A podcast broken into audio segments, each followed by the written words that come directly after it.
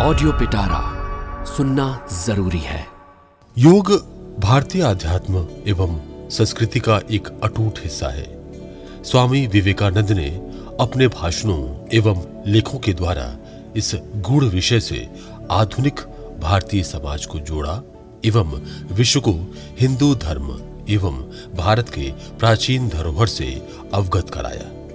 इस पुस्तक राजयोग में स्वामी विवेकानंद ने पतंजलि के योग सूत्रों की व्याख्या कर समकालीन समाज को एक अमूल्य भेंट दिया है।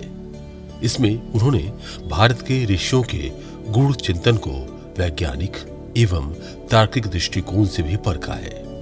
तो आइए सुनते हैं स्वामी विवेकानंद की किताब राजयोग का पहला अध्याय, प्राक्य कथन। ऐसी ही इंटरेस्टिंग किताबें कुछ बेहतरीन आवाजों में।